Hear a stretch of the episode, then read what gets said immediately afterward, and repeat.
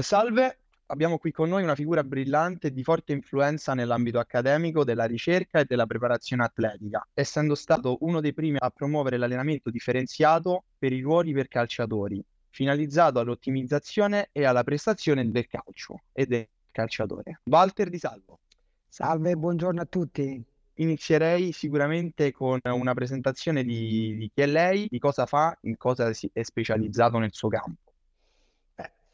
C'è bisogno di qualche minuto. Allora, eh, ho avuto una formazione di scienze motorie eh, fino a conseguire il PhD in Portogallo, perché in Italia ancora non esisteva, eh, facendo una tesi appunto sulla differenza eh, della performance tra giocatori di diverso ruolo. E poi in parallelo ho avuto una carriera eh, universitaria fino a diventare professore associato nel 2002 e come dicevo, eh, la mia carriera si è basata su due mm, filoni, due binari. Uno, quello accademico, ho continuato a rimanere assistente volontario all'università, poi assistente straordinario, quindi tutta la carriera universitaria e dall'altra parte ho iniziato a collaborare con squadre di calcio professionisti, che sono stato 14 anni alla Lazio e poi nel 2003 eh, sono emigrato eh, al Real Madrid, al Manchester e adesso in Qatar. Insomma, da di 20 anni sono semistraniero perché viaggio moltissimo e vivo all'estero. Negli ultimi, dal 2016 fino adesso, in parallelo alla, alla posizione da direttore eh, del Football Performance and Science che ho in Aspire Academy in Qatar e della Federazione del Qatar, in parallelo uh, sono stato nominato anche come responsabile dell'area performance e ricerca di Club Italia, cioè della nostra FIGC, quindi un po' gestisco la performance delle circa 18 squadre della nazionale italiana, stiamo dalla nazionale A all'under 15 maschile, femminile, ma anche il beach soccer e il futsal. Quindi eh, un'attività che mi vede impegnato in diversi fronti, eh, uno dei quali poi importante a livello accademico è quello di continuare il filone della ricerca perché mh, attraverso la ricerca si può continuare a migliorare, arrivano informazioni preziose sul campo e quindi preparatori, fisiologi, medici, nutrizionisti ricevono quella linfa che gli permette di aggiornarsi, permette di introdurre metodologie differenti e sempre innovative. Ecco, questo poche parole, quello che faccio, la mia attività è abbastanza variegata. Eh, posso dire sicuramente illuminante, e, ehm, tutto chiarissimo. Ho, ho capito e, e, mi è parso di, di, intendere che la PCC si occupa anche del futsal e del beach soccer. Sì, sì, sì perché Club Italia, che è appunto l'anima sportiva della FGC, gestisce tutte le squadre eh, di calcio maschile e femminile per esempio adesso abbiamo la nazionale femminile che va, viaggia fra pochi, fra un paio di mesi in Australia e Nuova Zelanda per il campionato del mondo, ma allo stesso tempo abbiamo l'Under 20 qualificata per il mondiale maschile e andrà a giocare in Argentina il campionato del mondo. Ma abbiamo anche la, la prima squadra del futsal e anche l'Under 19 che stanno facendo importanti qualificazioni per il mondiale e anche beach soccer, sì. Probabilmente gestiamo un tutto, tutte le squadre gestiamo, io parlo della parte performance, la, la certo. parte performance per chiarirla a chi ci sta ascoltando ha diverse unità. La prima unità, quella dei preparatori atletici, quindi abbiamo un preparatore atletico per ogni di quadre di quelle che ho appena citato, poi c'è un'area di fisiologia, abbiamo alcuni fisiologi che controllano il carico dell'allenamento, quindi il carico durante l'allenamento, ma anche durante la gara, attraverso il GPS o sistemi di match analysis durante le partite. E poi abbiamo oh, un'area di psicologia dove abbiamo oh, due collaboratrici e abbiamo oh, un'area di, di, nutrizione, abbiamo 11 nutrizionisti che seguono dalle squadre più, più grandi ma anche supportano le squadre più piccole. Quindi eh, l'area performance non è solamente la preparazione atletica, certo.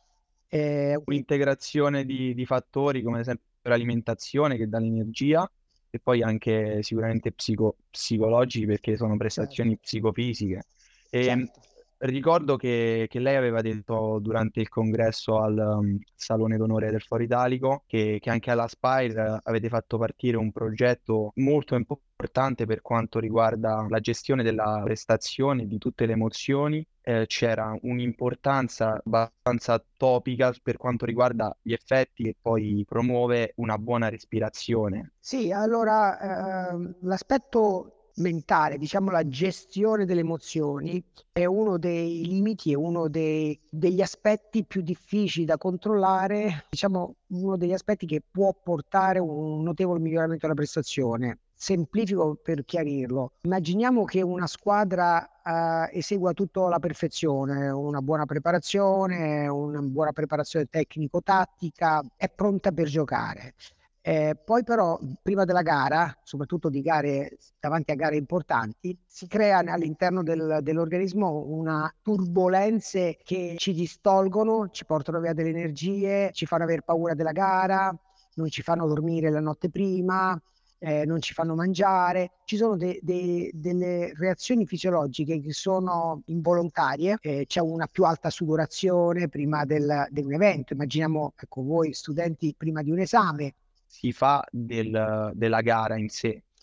Certo, però è normale, è normale, questo diminuisce con l'esperienza, così come se uno, lo studente che inizia, che fa il primo esame all'università, che sostiene il primo esame all'università, ha un approccio all'esame più timoroso, quando sei al ventesimo esame probabilmente hai più, sei più rilassato e più lo affronti in maniera differente.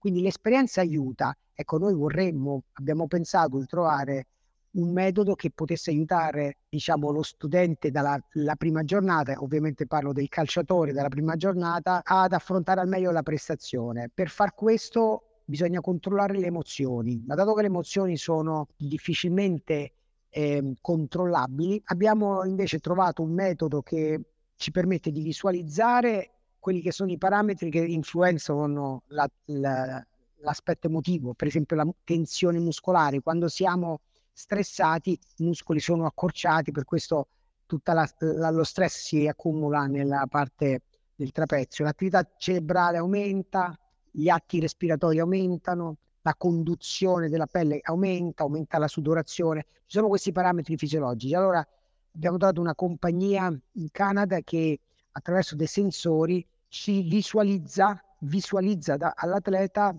questi parametri che ho appena citato.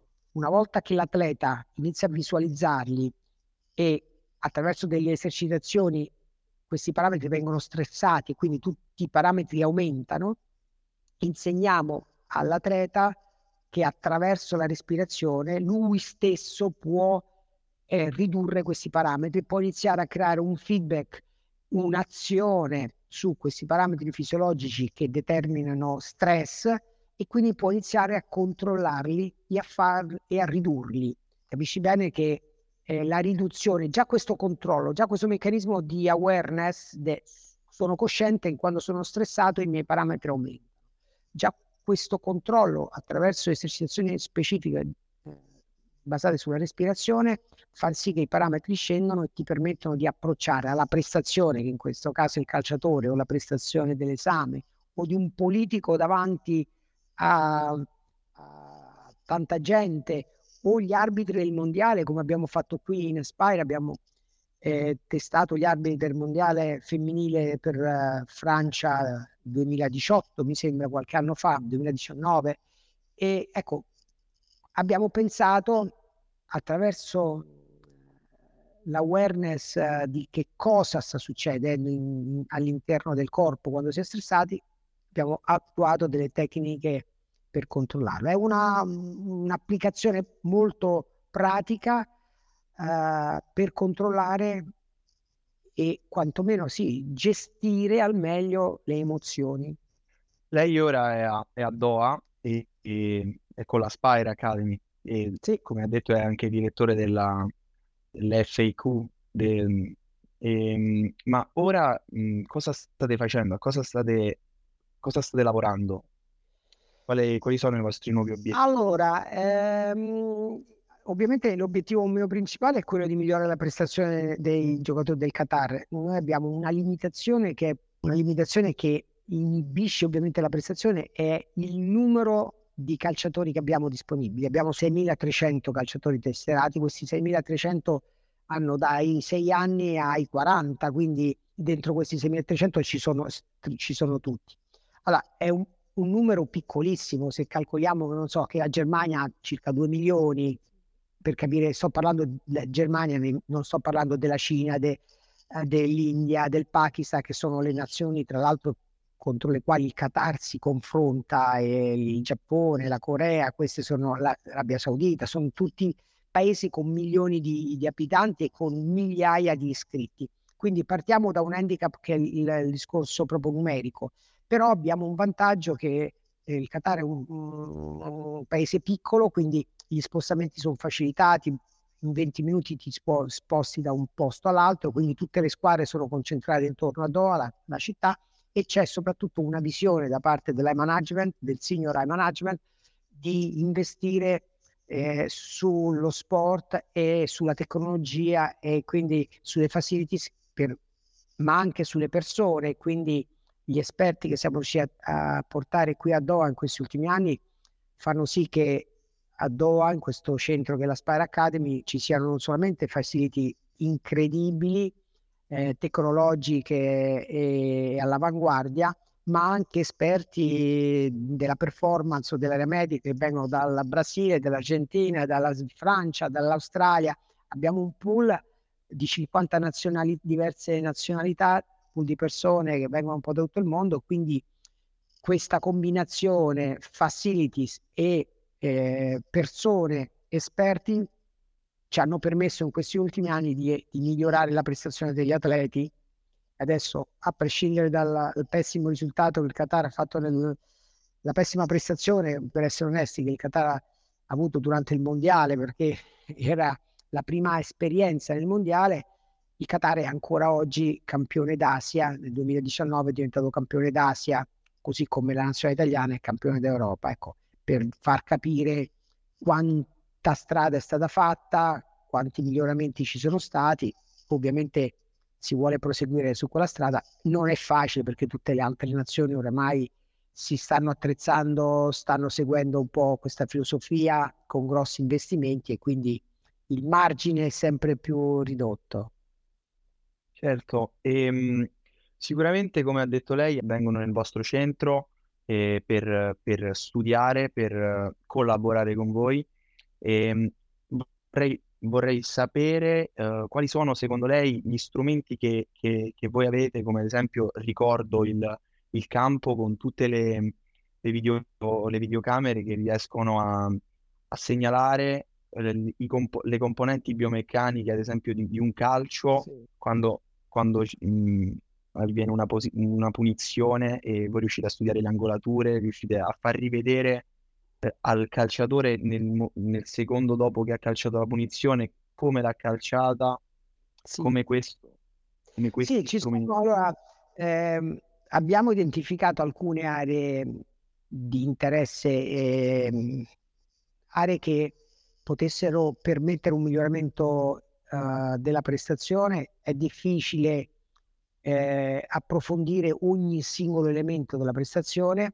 Noi abbiamo scelto alcuni più rilevanti e quindi abbiamo parlato prima dell'inside, l'abbiamo chiamato inside, cioè la gestione delle emozioni, quindi abbiamo fatto un investimento importante sulla tecnologia per migliorare l'aspetto mentale, quello di gestione delle emozioni, ma un'altra area mh, mm, che, che, che, sulla quale abbiamo dedicato tempo e risorse e nuove tecnologie è stato appunto quello della l'area tecnica, come migliorare il gesto tecnico, come migliorare per esempio eh, il calciare in porta e soprattutto eh, le punizioni, la palla inattiva, eh, l'area che abbiamo chiamato kicking analysis e è una, una porzione di campo, un terzo del campo regolare, indoor, artificiale, dotato di 16 telecamere 47 pedane di forza sotto l'erba che è artificiale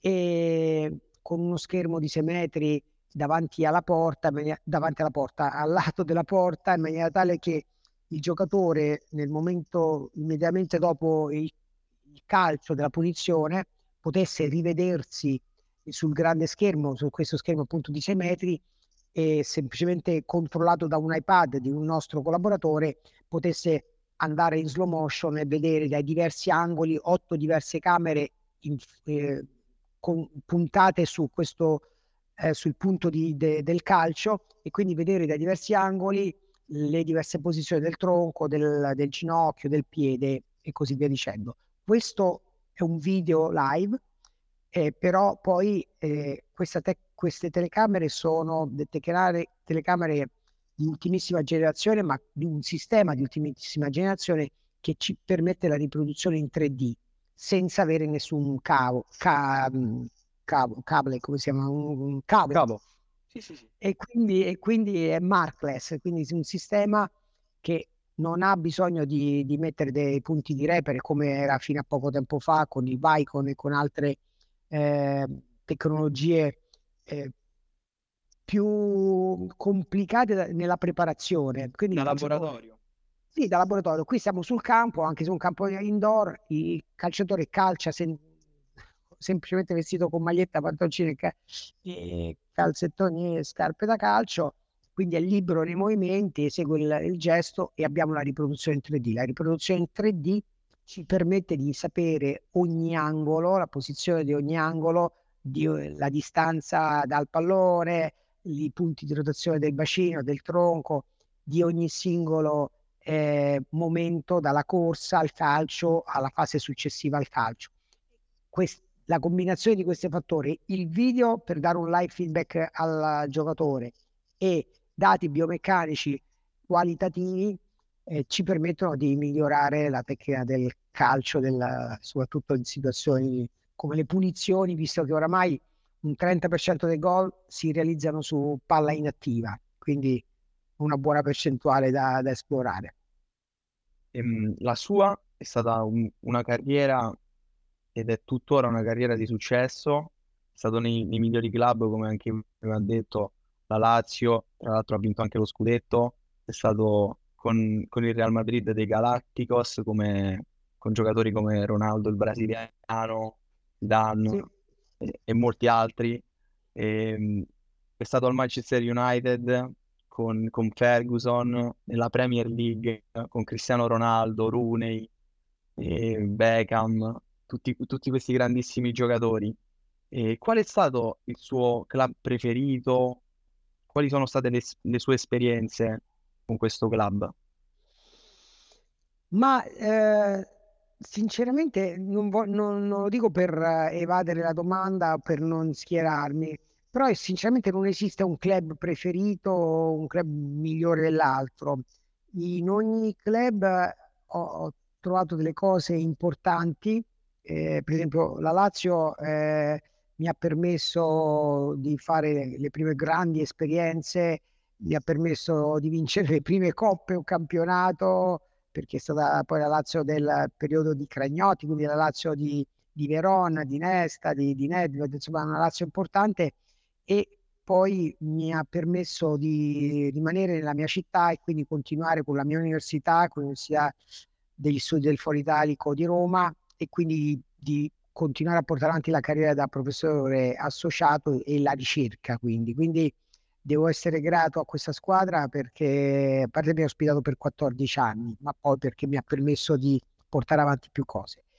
Il Real Madrid beh, eh, c'è poco da dire del Real Madrid è la squadra più vincente al mondo ha vinto parlo di trofei eh, Champions League ma anche di campionati e quindi è una squadra prestigiosa con dei giocatori che erano i Galacticos, Figo, Zidane, Beckham, Ronaldo, insomma giocatori che mi hanno permesso di fare la prima esperienza all'estero e quindi mh, mm, mi hanno ospitato nel Madrid, mi ha ospitato in maniera meravigliosa perché è una città stupenda anche da viverci e il club è Los Blancos, quindi è inutile dare...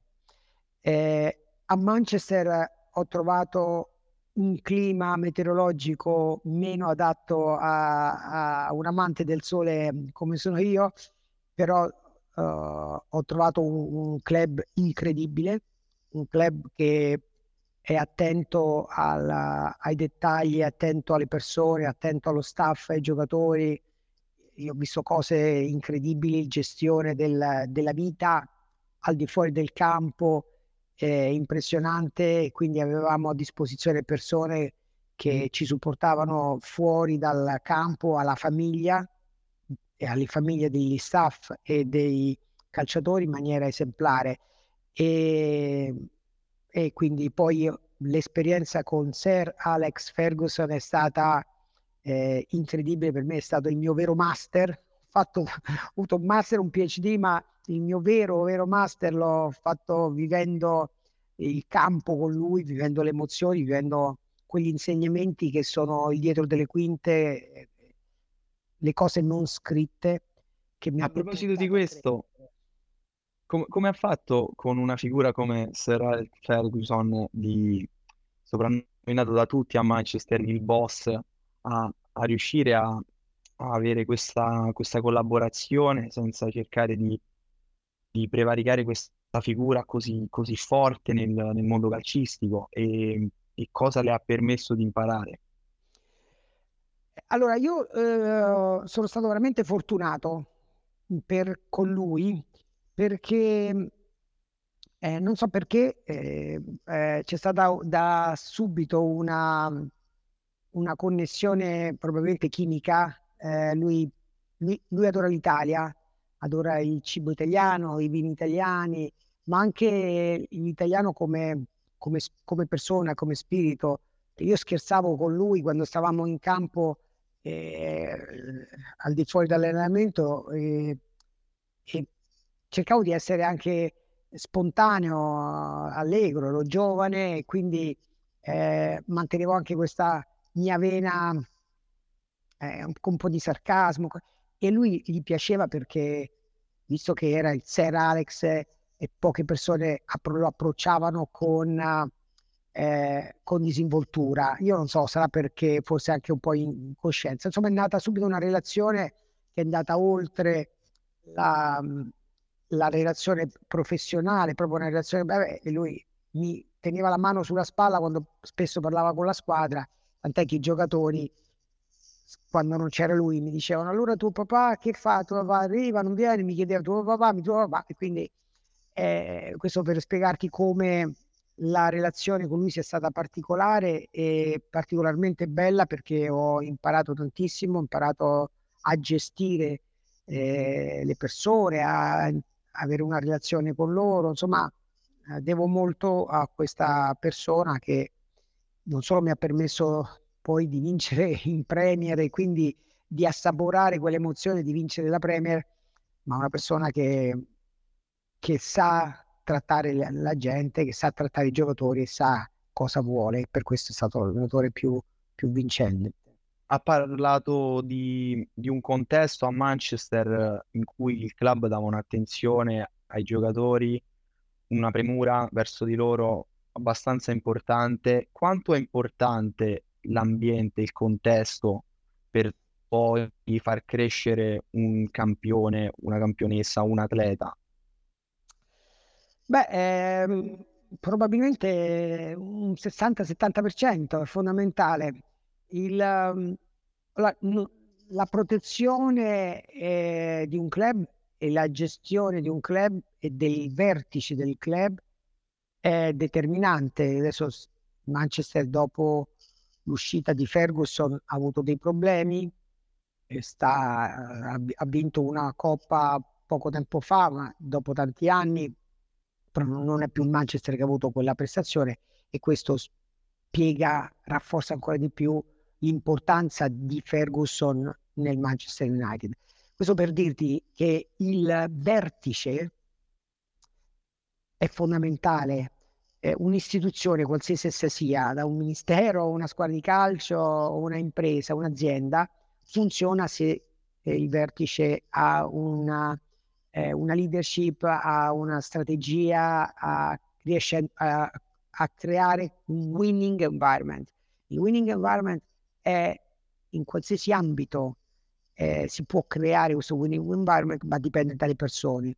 E allora quando tu hai la capacità di gestire il tuo gruppo eh, facendoli sentire importanti, facendoli sentire coinvolti nel progetto, facendoli sentire che quel progetto che hai in mente è il loro progetto, passi da una fase in cui tu chiedi di eseguire e la gente a volte esegue perché deve, perché riceve dei soldi, però freddamente, a invece un'altra fase in cui loro non eseguono, loro sono parte del progetto, quel progetto è loro, stanno realizzando un loro stesso sogno.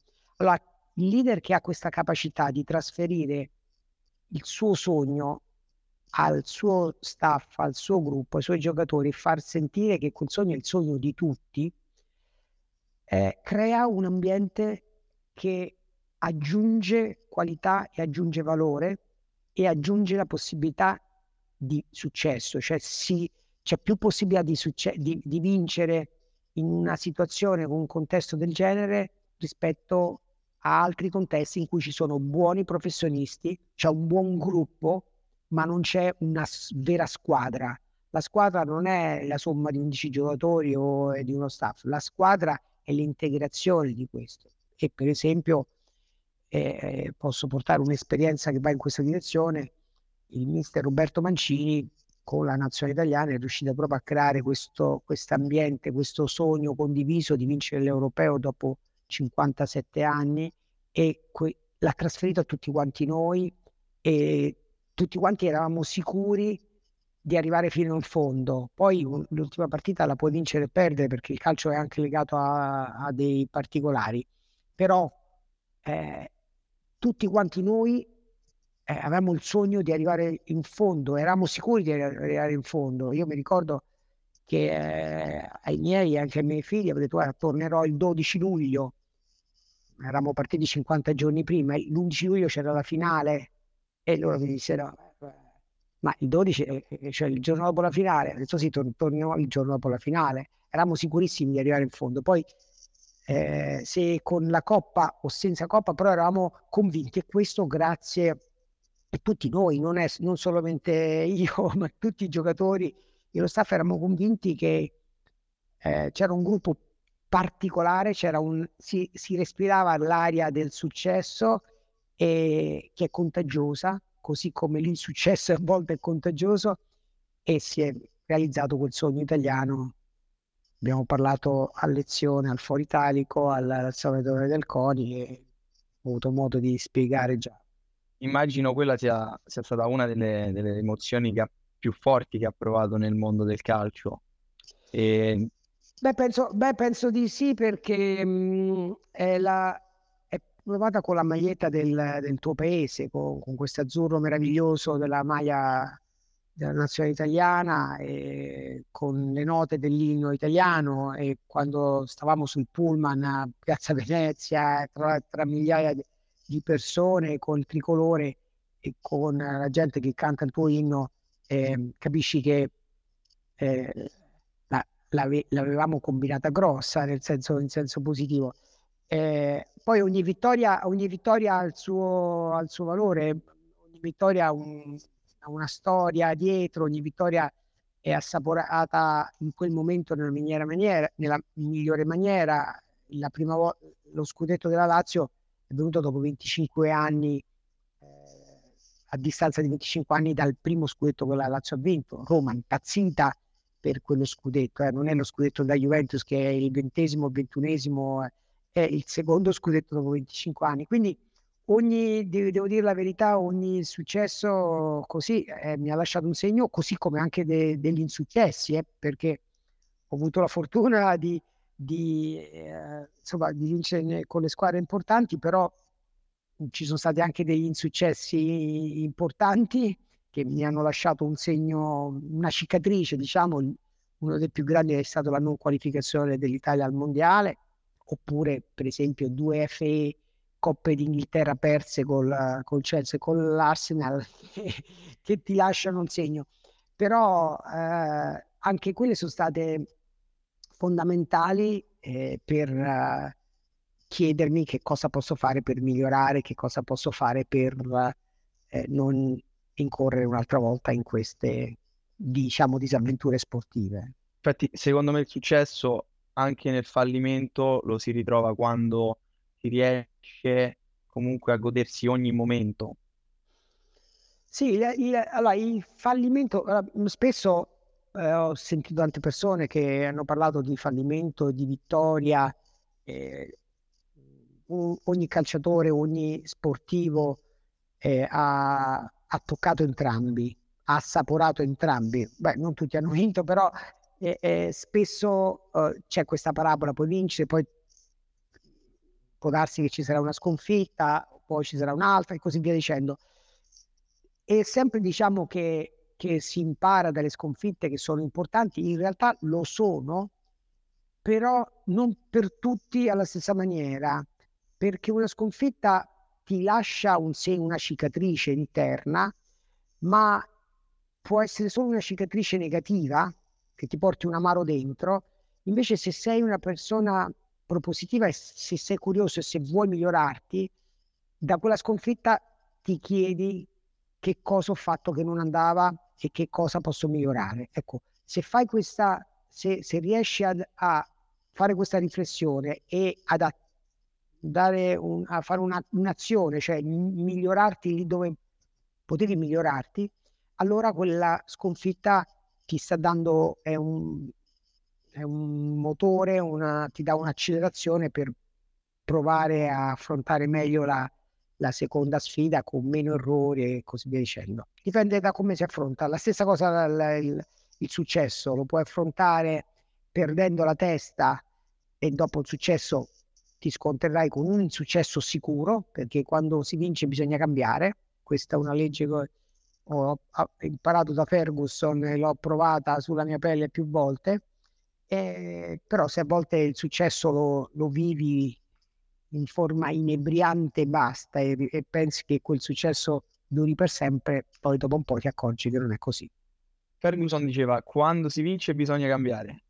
Assolutamente. Ferguson non diceva quando si vince che bisogna cambiare, Ferguson cambiava dopo aver vinto, è diverso, perché uno può pure avere l'idea, ah, bisogna cambiare, però poi dopo non ha il coraggio, perché a volte bisogna avere coraggio nel cambiare, no? A volte, soprattutto dopo che vinci, sei riconoscente, soprattutto dopo, quando vinci era tanto che non si vinceva, è difficile veramente, soprattutto se uno è sensibile e ha, ha creato una relazione con i giocatori, col suo staff, non è facile vincere e cambiare. Quindi Ferguson non lo diceva, Ferguson lo faceva. Che campione. Ehm, cosa, cosa secondo te, secondo lei, ehm, sono le rinunce che un professionista deve fare? Perché la domanda che, che vor- avrei voluto farle sicuramente quali sono gli attributi che, che un professionista deve avere, però vorrei anche concentrarmi su, sulle rinunce, su, su quello che devi sacrificare per diventare un professionista.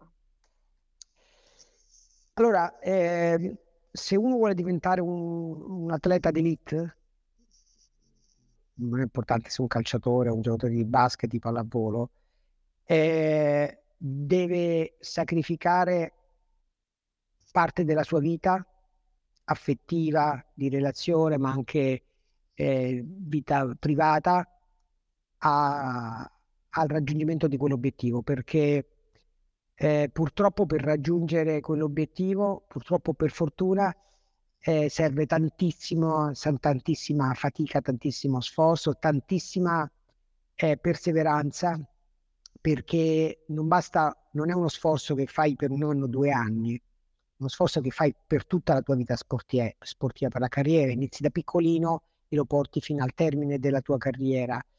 E significa rinunce, significa eh, vedere i tuoi amici che sono in vacanza e tu sei al lavoro con la squadra, e significa probabilmente avere a volte neanche un giorno a settimana di vacanza. Quando ero in Inghilterra col fatto che in Inghilterra c'erano quattro coppe, cioè quattro competizioni, campionato, Champions League e due coppe, noi non avevamo mai un giorno libero, un giorno off. Potevamo avere un giorno off ogni mese, ogni mese e mezzo, due mesi. E quando la famiglia invece viaggiava a Natale in Italia, eh, io non ero con la famiglia, ero eh, a Manchester perché a Natale si gioca, avevo giocato anche il primo gennaio. Eh, lo dico non per... è ovvio che la gente può pensare sì, però siete ben ricompensati, sono tutti giocatori, così dicendo. Noi siamo fortunatissimi, cioè io uh, sono veramente, mi considero fortunato perché faccio del mio lavoro, cioè il mio lavoro è il mio hobby, è come se non lavorassi, eh, però è vero che la, il tempo che dedichiamo a questo lavoro è full time, perché poi ti porti dietro le emozioni, pensi come fare la sera, la mattina presto, sei già all'opera per ripartire.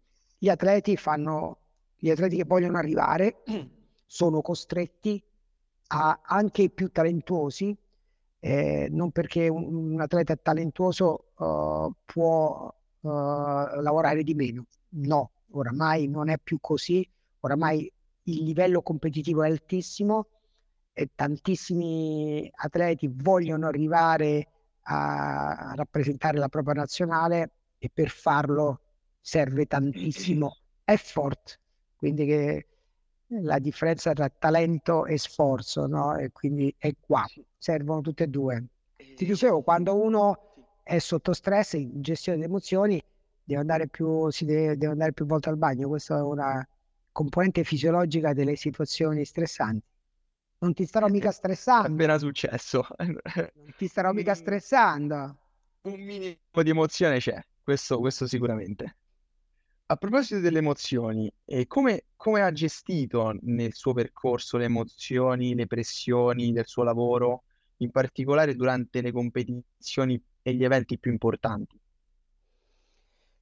Allora, mh, mm, con gli anni le emozioni cambiano, non diminuiscono, anzi secondo me si rafforzano. Anzi, una delle cose strane che, che ho visto eh, succedere gli stesso è che con gli anni non si diventa più forti davanti alle emozioni, ma si diventa più deboli, si è più emotivi.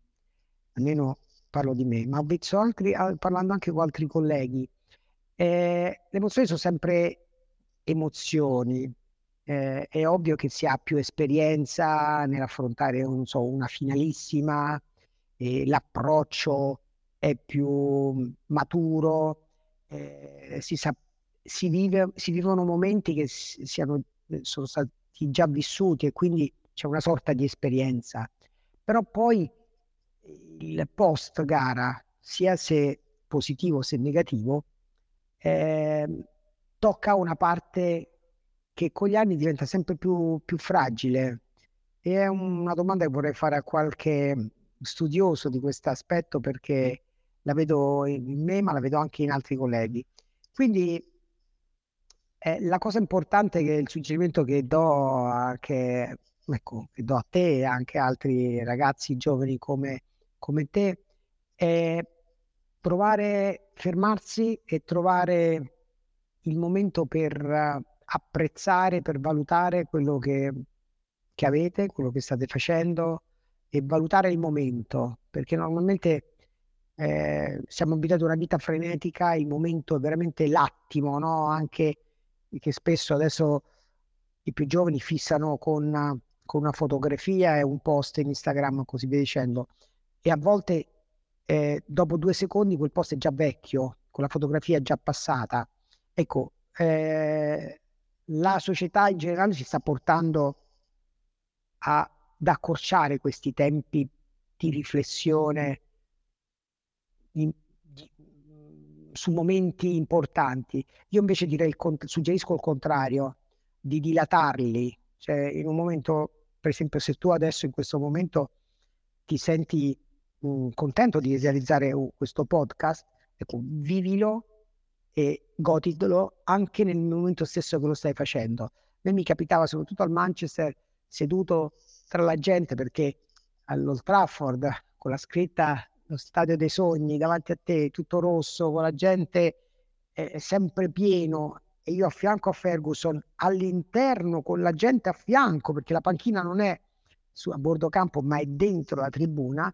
E spesso mi sono fermato e distaccandomi dalla gara, ho iniziato a pensare all'atmosfera, alla sensazione, i, i, tifosi che cantavano e io che stavo lì con la maglietta di una squadra gloriosa. Ecco, mi, mi sono fermato, mi sono goduto quei momenti, ma non bisogna stare al Manchester per godersi quei momenti, basterebbe eh, riuscire a, a, a, valutarli in qualsiasi situazione, quindi quello che, che, esorto a fare un po' tutti i ragazzi, tutti, tutte le persone che lavorano non solo nello sport, è di aver tempo per valutare che, le belle cose che, che hanno in quell'istante, perché poi alla fine le cose che rimangono sono proprio quei bei momenti che rimangono nella memoria, però sottolinearli e fissarli non è così scontato, bisogna dedicargli un po' di tempo.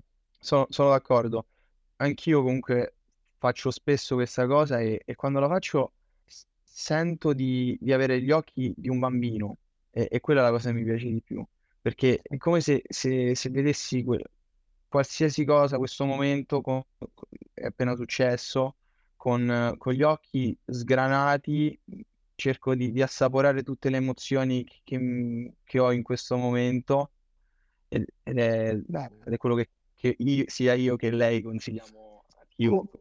Continua così, giusto, benissimo. Così il consiglio non viene solamente per l'esperienza degli anni, ma viene da un giovane che sono ancora più contento. Perfetto. Ehm, quando, quando, un atleta è talentuoso, e, e, sicuramente lei ne avrà visti moltissimi, però, però fisi- psicologicamente o il contrario, non, non è pronto, come lei è riuscito a imporre la sua figura e, e riuscire a trasmettere il massimo a questa, a questa figura? Allora, eh, spesso il ragazzo talentuoso eh, non è consapevole di che cosa serve per, re, per raggiungere il successo, perché spesso il talento ha una strada facilitata perché le cose gli vengono. Quindi da bambino è il più abile e segna più gol o il più veloce, non so, in una, in una gara di velocità o gioco, buon giocatore di pallacanestro, è, è, facilitato perché gli vengono e pensa che, queste, che queste, questo talento che ha eh, sia sufficiente e duri per sempre. Eh, ed è questo il motivo per cui molti ragazzi talentuosi si perdono perché quel percorso facilitato che la natura gli ha eh, donato, se non ha rafforzato in maniera determinante da uno sforzo costante e una determinazione altissima, eh, se, se, se non ha queste altre componenti che lo supportano, dopo un po' quel talento non basta più. E quindi ti accorgi che persone con più motivazione, anche se con molto, molto talento, alcuni con talento zero, eh, riescono a giocare in Serie A, riescono a essere più costanti di te e così via dicendo. E poi subentra la frustrazione che quello che riesci a fare non ti viene più, gli altri eh, iniziano a, a, a, avvicinarsi a te a es- e poi a distaccarti. Ecco, il talento, il, il, la, la, il ragazzo talentuoso deve capire che Oggi non basta più il talento. Un po' di anni fa si poteva, ci sono stati giocatori che, che il ritmo era molto più basso, anche nel calcio, il calcio era più basso e si vedeva giocatori che avevano talento che potevano giocare perché non c'era questa esigenza fisica che, che c'è oggi. Oggi il calcio è un calcio fisico, un calcio dove bisogna essere preparati fisicamente e quella preparazione fisica non è talento, quello è sforzo, è lavoro duro e puro eh, che richiede costanza, che richiede determinazione, che richiede abnegazione. E ecco, la combinazione di questi fattori ti porta al successo, ma io ho conosciuto tanti ragazzi con poco talento, ma con tanta determinazione che sono arrivati a, a giocare e vincere finali di Champions League. Per quanto riguarda Cristiano Ronaldo, se, secondo lei è l'unione di questi due, di questi due fattori, cioè sia talento che sforzo? E, e invece, perché molti, molti lo fanno questo paragone tra lui e Messi. ovvero che Messi è, è solo talento. Io, io non, non, non, credo sia questo. Secondo me dietro Messi, oltre a, a un grandissimo talento, c'è uno sforzo e tutti questi fattori che lei ha elencato. E lei come la vede? Allora, Messi, eh, la, non conosco la parte, il back di, di, Messi perché non l'ho mai allenato, ci giocato contro diverse volte, diverse volte ahimè, e, però non, non, non saprei eh, dire con, con precisione come Messi. Con Cristiano l'ho allenato quattro anni, l'ho conosciuto nel momento uh, della sua giovinezza, da 19 anni, in due squadre diverse dal Manchester e al Madrid, abbiamo avuto un rapporto particolare di consulenza anche successiva a, a questi gli anni di queste due squadre e posso dire che sopra talento e sforzo di Cristiano Ronaldo c'è la mente di Cristiano che è il motore più forte che lui ha, la voglia da ragazzo di diventare il migliore di sempre e la sua capacità e perseveranza nel con- cercare di conseguirlo. E quindi eh, Cristiano è il giocatore che, che il, giorno, il giorno off lavora nella sua palestra, lavora nella sua piscina di casa, che s- chiede il programma anche quando eh, il pomeriggio che può, può e dovrebbe eh, recuperare, il giocatore che arriva un'ora e mezza prima dell'allenamento e va via per ultimo, giocatore che eh, aggiunge sempre, aggiunge la voglia di migliorarsi. Ecco, quel giocatore là, eh, quella mente eh, con, una, con, una, buona base di tecnica e di talento, diciamo, ha fatto sì che Cristiano diventasse uno degli uomini che ha battuto più record nel calcio, nel calcio di sempre. È quello che ha fatto più gol in Champions. Sì, un po' ma tantissimo anche nelle, nelle squadre, nelle, nelle, federazioni, il giocatore che ha fatto più gol eh, della storia del calcio come con squadre con nazionali, ma t- tantissimi altri record. E Messi a giudicarlo un po' così, un po' più da tifoso e anche giocandoci contro, mi sembra che eh, sia basciato da, da sia veramente talentuoso. Però come ho detto prima, un talento non arriva a far giocare fino all'età di Messi, adesso a quel livello, vincere un campione del mondo adesso e tantissimi palloni d'oro se a questo talento non aggiunge uno sforzo. Quindi eh, la combinazione talento e sforzo ha permesso anche a Messi di essere un riferimento insieme a Cristiano, insieme a Maradona e Pelé nella storia del calcio. Mm, c'è similitudine tra i due. Sicuramente Cristiano, il punto forte di Cristiano è stata la mente, è tuttora la mente. E, um, mi è rimasta molto impressa da, dalla sua dal, dalla tua esposizione quando è venuto al Foro Italico la teoria del, del 20%. Quella, la, quell'immagine mi ha, mi ha, veramente colpito tantissimo. E se, se ce la può riassumere.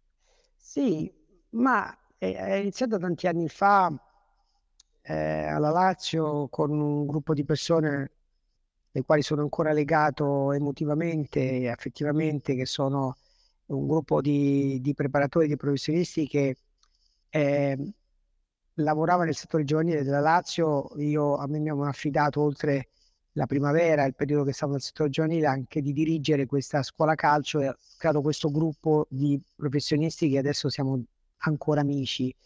E con loro è nata questa, terap- questa filosofia del 20% che eh, mi accompagna ancora adesso. E è molto semplice. Io dico che, eh, che se uno ha una posizione, qualsiasi essa sia, diciamo una posizione anche importante, no? Eh, quella posizione potrebbe essere tenuta da lui o da molte altre persone. Ce l'ha lui, però se, se dovesse andare via, tante altre persone potrebbero avere quella posizione, perché un 80% dell'impegno che, che mettiamo è, un, è l'impegno che me, possono mettere tantissime persone, ma se aggiungiamo un 20%, che significa i dettagli, la cura dei dettagli, la passione, la determinazione, lo stare concentrato nel migliorarsi, la voglia di migliorarsi. Se aggiungiamo appunto quel, qualche, quel fattore, quel 20% che, che rende un qualcosa da buono, lo rende, lo fa passare a esclusivo, quasi unico, ecco allora quella posizione che uno ha eh, non può essere eh, avuta da tantissime altre persone. Eh, faccio, faccio l'esempio di cioè, solo Leonardo da Vinci poteva disegnare la Gioconda mm. o, oppure Picasso e Guernica. Quindi secondo me eh, se mettendo l'80% che uno si ha si arriva a un buon livello, ma se uno vuole veramente raggiungere il livello più alto e vuole distaccarsi, allora deve lavorare su quel 20% e quel 20% è, è fondamentale. Si può riassumere con uno stile, uno stile di, di vita, un, un, modo di presentarsi. Ma sì, eh, no, spazia in tutte le espressioni dell'essere sia come vita privata, sia sul lavoro, sia nella vita affettiva, perché poi lo si è un po' in tutto. È un qualche cosa che non è facile da decifrare, ma soprattutto secondo me è basato su un aspetto che è la competizione contro te stesso. Vedi, spesso anche squadre, giocatori o in generale anche noi cerchiamo di battere un avversario, ma secondo me è un approccio sbagliato, perché il, l'avversario da battere siamo noi stessi. Un saltatore eh, è inutile che guarda l'avversario quanto salta, ma se lui migliora il suo salto, se lui migliora, alza la sua asticella, poi un giorno si vedrà che probabilmente sta competendo con l'altro a pari livello oppure lo supera. Quindi l'avversario da battere siamo sempre noi. Battendo noi stessi, solo do- dopo che batti te stesso puoi competere con gli altri. Io spesso lo dico ai giocatori ai calciatori, cioè te contro te stesso. Solo se tu batti te stesso un giorno puoi battere gli avversari se invece prendi come obiettivo l'avversario, a volte ti viene una frustrazione, perché probabilmente l'avversario è più avanti, tu più indietro e non capisci qual è il meccanismo per raggiungerlo. E allora troviamo degli alibi. E allora diciamo, ah no, perché lui è raccomandato, perché lui ci ha avuto, guarda, qui, un giorno è l'arbitro, un giorno è il vento, un giorno. Entriamo nella filosofia eh, degli alibi, che è la peggiore nemica de... per migliorarci. Quindi via gli alibi, via gli alibi, cerchiamo di competere contro uh, noi stessi e un giorno ci accorgeremo di aver fatto un bel po' di strada. Sono assolutamente d'accordo. Per, per quanto riguarda, cambiando totalmente discorso, per quanto riguarda la, la preparazione del settore maschile e femminile, lei ritiene che ci siano degli approcci diversi alla loro preparazione o che ci sia in atto una convergenza di genere da questo punto di vista? Ma mh, diciamo che, che eh, una buona preparazione, se rimaniamo sul punto dal punto di vista della performance, tiene sempre eh, in considerazione il, il, punto di partenza. Cioè, eh, faccio un passo indietro. Se io alleno il Manchester, alleno il Real Madrid, anche se sto parlando dello stesso genere, eh, la squadra maschile del Manchester e la maschile del Real Madrid, non sono un bravo preparatore se attuo lo stesso programma, perché le, le esigenze di una squadra inglese, il calcio inglese stesso, è molto diverso dal, da, da quello spagnolo e quindi la capacità di adattarmi alla situazione, al contesto, al tipo di giocatori che ho, eh, fa sì che quel programma è contestualizzato a chi ho davanti. Eh, lo porto, uh, faccio l'esempio sul maschile proprio per, per, chiarire che ancora di più se stai allenando una squadra femminile o maschile, ci sono delle differenze di genere che, che sono dovute anche a delle differenze di approccio, perché eh, ovviamente siamo diversi non solo esteticamente, eh, tra uomini e donne, ma ci sono delle diverse, delle diversità chiaramente eh, facilmente rappresentabili a livello emozionale. E quindi la, secondo me va, il programma va adattato a chi hai davanti.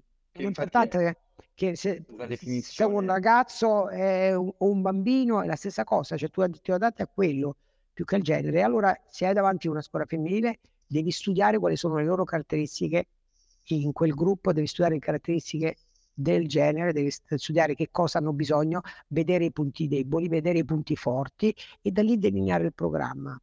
Ma questo anche se sei, appunto, come dicevo, una scuola spagnola o un inglese o una Premier League o una se- Serie B italiana. Quindi, esatto, perché poi adatto- adattarsi alla situazione, essendo un sport alla situazione e, e, alle, e, al, e, alla, e alle persone, anche alla qualità delle persone, non solamente al genere, ma anche al livello di formazione che hanno quelle stesse persone. No? Siamo arrivati ora esattamente a un'ora, quindi io, io la ringrazio veramente